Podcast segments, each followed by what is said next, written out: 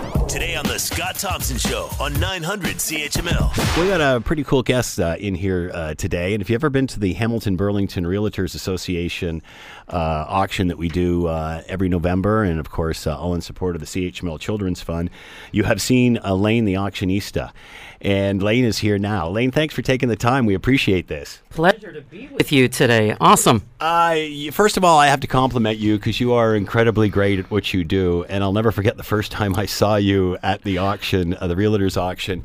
A lot of us were just standing there with our mouths hanging open, and you were ba ba ba ba ba ba ba, and then the next thing you know, we were all giving money.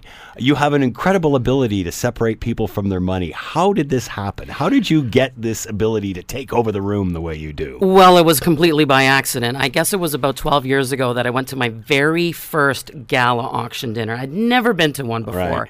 Um, and I was in my mid 40s. And it was time for the live auction. I have never seen an auctioneer, had never been in that uh, environment before. And then the live auction started to unfold. And I was completely jarred and shaken. I was Yeah. like, "Come on, this is this." You know, I didn't know then uh, the gentleman was a livestock auctioneer. I just knew I was at a charity gala, Yeah. and I was feeling like a little bit pressured and intimidated. and I thought to myself, you know what? There's got to be a better way to do this to inspire people to open up their wallets, really make them feel good about it, and not pressured. So, Mm-hmm. Yeah, good um, point. I thought, geez, why not jump from being a financial advisor to an auctioneer all in one night and figure this thing out? So I did. That, that's literally how it happened. What was it like the first time you did it? The first time you were an auctioneer? Uh, I blew it really badly. Uh, I made some errors on my bid increments, uh, but I went out there to have fun. Yeah. Um, I just wanted to do the best I could for the charity. Um, but now, after a decade, I've pretty much, you know, perfected my craft. Yeah, you do. And how long you been doing it now? Like a decade A decade. Good yeah. for you. Well, yeah. it certainly shows you're great at it. Thank All you. right, let's talk about it's International Women's Day. Uh, you're obviously a member of the uh, LGBT, uh, LGBTQ community.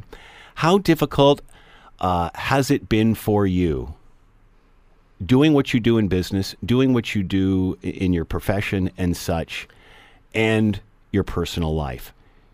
Is it more of an issue than the average person? How do you explain it to them? Well, that you know it is uh, because many of us in the LGBTQ plus community suffer from the prejudices. I mean, e- equality? Are you kidding? It's not there. And if you look just beyond Canada and you look worldwide, there are so many LGBTQ plus folks that are they're living in the margins. Um, they are, uh, you know, th- they're fearful for their lives. Uh, the word equality doesn't even come into play. Yeah. So there is that greater, bigger struggle. Um, the prejudices are so rampant. So breaking down those stereotypes and really finding your allies, your supporters, um, and finding your space where you belong can be a definite challenge for us. Uh, I've seen you perform. I've seen you do your thing. You are incredibly outgoing. You are cr- incredibly charismatic. You literally control the room when you are up there doing your thing. Um, how difficult was that for you? Being a person from this community, because if I was to say Lane's had some issues, she's had some problems, she's had to deal with. It's like, you kidding me? Look at this. You know, she's she, you do a great job at what you're doing. Um, it doesn't it doesn't appear like this affects you. Well, absolutely, it does. Yeah. I'm a human being. Yeah. Um, and it has, um, you know, been a part of my life's fabric ever since I came out. So um, it's been a journey. It's been a process. It's been a process for me to become comfortable with who I am and how I present. So, you know, one of the biggest issues that I had, not just being a female auctioneer, um, you know, breaking that stereotype is tough enough. But being a gender non-conforming, non-binary LGBTQ plus auctioneer, um, I mean that is really uncharted territory, right? But for me, you know, as I came m- became more comfortable in my skin of who I was and who I really needed to be, so that I could be fully authentic, um, that washed away um, a lot of those fears for me. More comfortable you are, the more comfortable those around you are. If you're in control, then uh, are there still the issues, or when you appear in control, people don't bother you as much? So there are issues, and you know I use the pronouns they them, and so many times Mm-hmm. for that's that okay. Yep, sorry. I'm I'm making this a learning moment for you. That's I'm that, sure- and that's Every show is for me. that's right. So there there definitely are, and so around even around the pronoun piece. Um, you know, I will say, "Hey, my name is Lane, the auctionista, and my pronouns are they, them." So I, I start off the conversation establishing Mm-hmm. who I am and how I'd like to be addressed. I mean, we all want to be addressed appropriately Yeah. and our names pronounced appropriately and correctly, Yeah. and so our pronouns should be identified as well. So it, it's a learning process. You Yeah. know, um, the boomers are not as uh, uh, adjust, adjusting to this this concept of you know the pronouns, but you know the younger generations, you know the Gen the Gen Zs and Yeah. and, and and all of them they're they're they're very care. accustomed to that. They're yeah, like, yeah, yeah. whatever. Fluid. Fluid is good. Yeah, yeah. You I mean, they, they, ju- it's it's like night and day, isn't it, between the generations? It certainly respect. Uh, how do you deal with the prejudice? How do you deal with those challenging situations? Do you, and even more specifically, now as opposed to maybe several years ago? Well, um, I have a lot of conversations with people. Um, I tell my story. I really work towards normalizing, you know, our community, so that people understand. Um, you know, we're human too.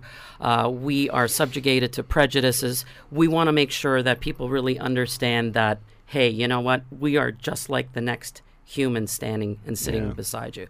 So it, it's uh, it's been like I said, it's been a journey and uh, I um, I'm extremely confident in who I am because I've been successful, I've been accepted.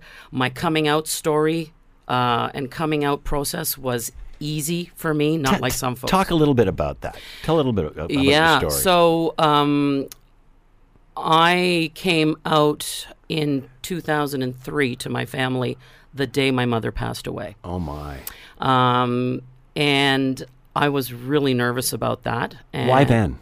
Why that moment? Because that moment was critical for me because I had been with my partner for several months on the sly in the in the dark corners, had not come out publicly around that piece, and I was really grieving. Uh, and I was struggling, and I needed to have my partner by my side as I went through this terrific loss. Did right? your mother know?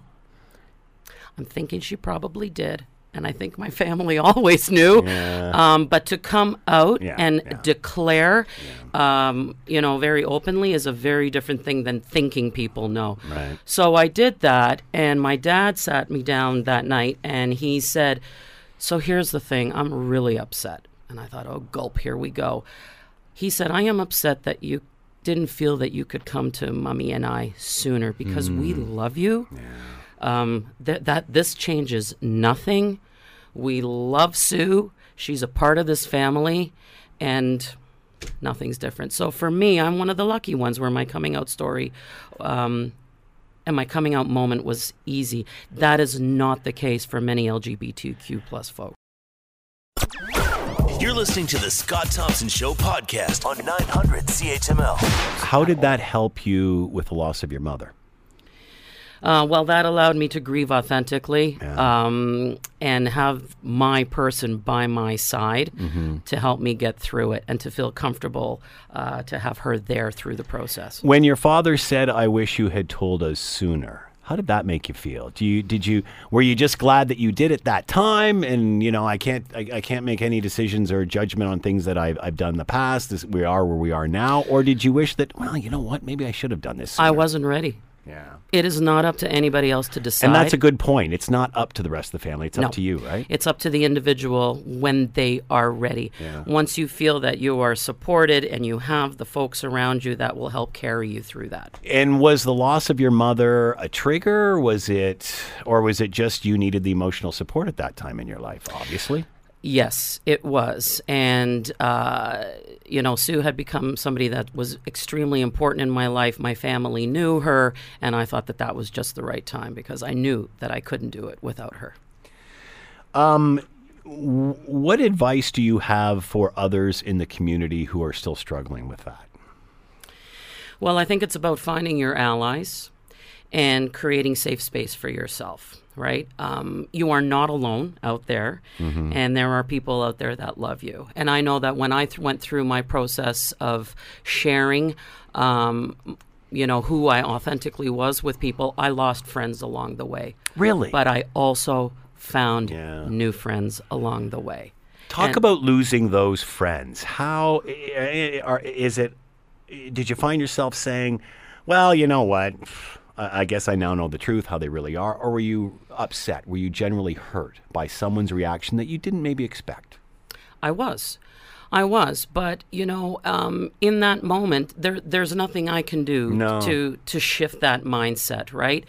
Um, rejection is difficult for anyone, whether you're cisgendered or trans or LGBTQ, whoever, how, however you identify.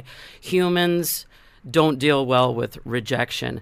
Um, so I knew that I couldn't compromise myself any longer, my authentic self, and I knew that I was starting on this journey of sharing who I really was. Um, so for me, it was it was baby steps. You start with those folks that are closest to you, and then you kind of work out the rings beyond that. Um, but today, like a rippling effect when you drop a stone. in a- that's right. yeah. That's right. But now at 57 years old, um, you know, I am confident. I feel comfortable in my own skin. I'm happy with myself. My life is wonderful. Um, and it's a real pleasure to be an LGBTQ plus advocate, to talk about these things, uh, to create help create safe spaces for others. Have some of those people who perhaps didn't react the way you thought they should or or did, have they changed their opinion? Have they come around? They are, have not been in my life. Sorry, say that again. They have not come back into my life. really. Yeah, really. Are you surprised? I'm, are you surprised? I'm surprised I at am. that. I am. I am. But you What know, does that say about me? I'm naive. you just haven't had that same experience as Yeah, I have, right? yeah, yeah. Um, so as I said at the onset of this interview, uh, the prejudices still exist and they're rampant. Advice for others that are um, perhaps going through this? Uh, is it a lifetime of evolving? Um, I guess we all grow and evolve over time, so it, it's no different in that sense. But but for someone who's struggling with this, what would you say? Well, um, as I said earlier, um, it's finding those allies. It's finding those supports. Um, How do and you find sharing. those? How do you find those? Well, that's that's an individual journey. Um, there are safe spaces. There are counseling services.